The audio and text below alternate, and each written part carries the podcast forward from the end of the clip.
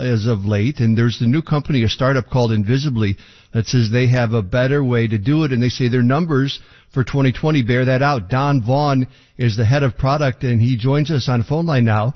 Uh, Don, welcome. Hey, great to be here. I should also point out you're a neuroscientist. That might be a first for Chicago's afternoon news. So use small words, will you, Don? Yeah. yes, sir. All right. So tell me about uh, Invisibly and why it's better. Yeah, Invisibly. Well, just a little bit of background for people who who who aren't quite as into polling is a lot of polling is still done by calling people's landlines, um, and you'll call, get people's responses, and as you might imagine, not a lot of people have landlines anymore. Um, and when you do get people who, who answer, they have a particular bias, let's say. It's a particular demographic, different age groups. And so if you were to base polls off that, you're not going to get answers that actually reflect what happens across the United States, across lots of different demographics who can now vote. So what Invisibly is doing is it's just another piece of this, you know, larger thing we see that everything's getting digitized. What Invisibly is doing is it's actually conducting the polls online because everyone's online.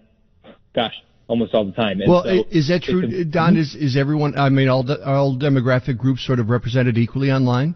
Yeah, it's a great question. It's not that they're all online the same, but you can reach everyone, and if you do a good job at uh, targeting and making sure that um, people are represented from all groups, then you can get a fairly broad canvas. When I get a call, well, frankly, I don't take those calls. Um, I don't have a landline either.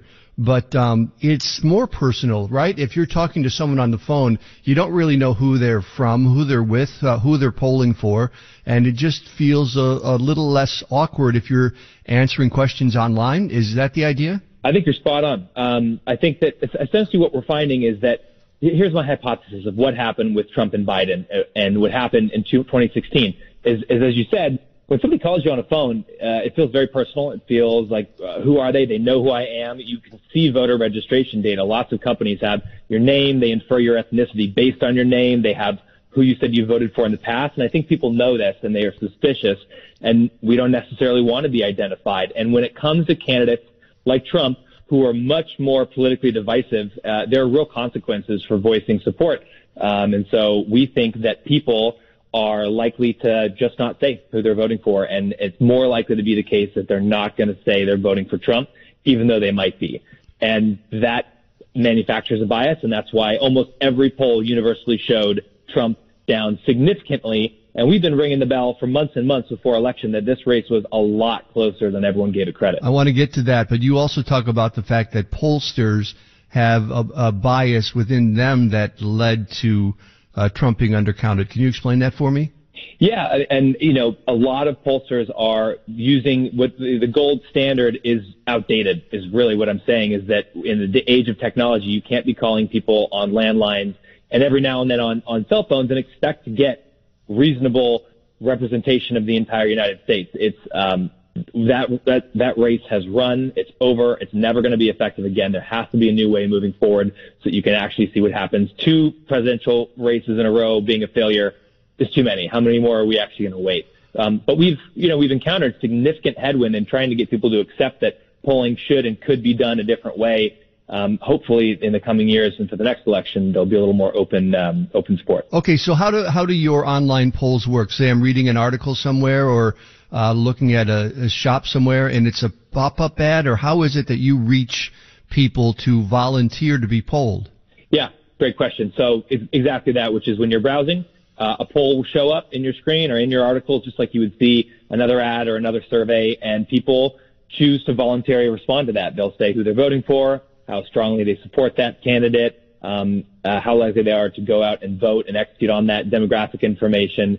So in a way, it's, it's completely voluntary. So we don't block any of the content. So you don't get, you know, sometimes you get pop-ups and you have to answer them in order to get through to what you really care about. Mm-hmm. And people hate that. Nobody wants to deal with that. So what we do is we have simple, complete voluntary polling, which is if you want to give your response, you can, and then we'll never ask you again. And we, what we end up being able to do is if you look at most phone surveys and what people aggregate on 538 and some of the polling sites, it's it's 800, a few thousand people.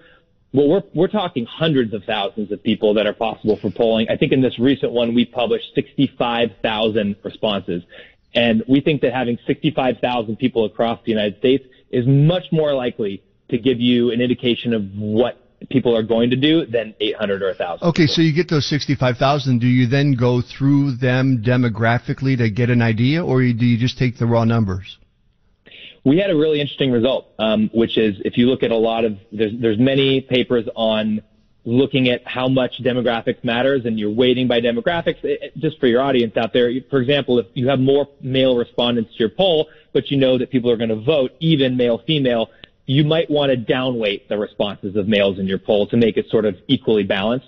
Um, and so that happens across uh, age and gender, um, income, um, education levels like that. And so we, we did, we do have those data and we did look at it, but what we ended up going with is just the raw response numbers, which is shocking. And we got a ton of flack for doing it that way. but what, uh, you know, and people would not let that go. And right. so I, I understand that. I understand it. But at the end of the day, I think that if you see a survey pop up and it's optional and you chose to go answer that survey, I think that tells me a heck of a lot more about who you're going to vote for and how strongly you are to actually get out there, actually complete your mail-in ballot than trying to guess based on your race and, and, and a bunch of other demographic variables. So, and so what we ended up, yeah, sorry, no, no, go ahead. Well, what we ended up finding was our, we predicted the electoral college within four votes.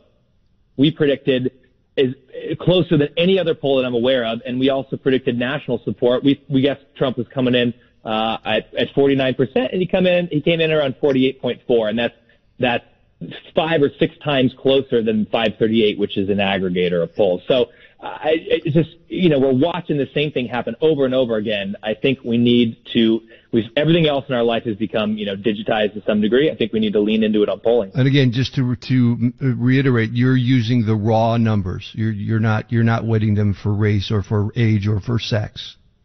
That's exactly right. We don't do raking or uh, multivariate rebalancing. Okay, some so, of the other things that you can do. So you've had success. How do you grow this?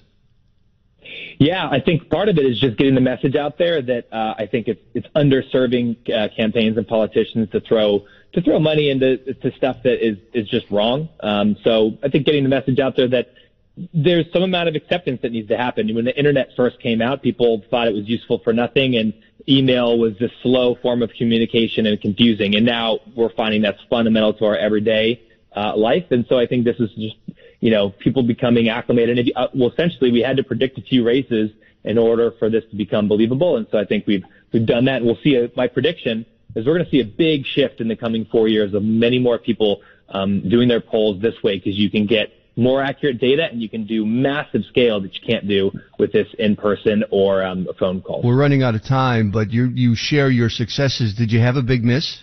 Uh, no misses yet, but I'm sure there will be many coming forward. Don Vaughn is the head of product at Invisibly. Uh, it's a fascinating idea. Boy, I, I, would, I would love to see this work. Um, I wish you the best of luck. Thank you very much. You're listening to Chicago's Afternoon News here on 720 W.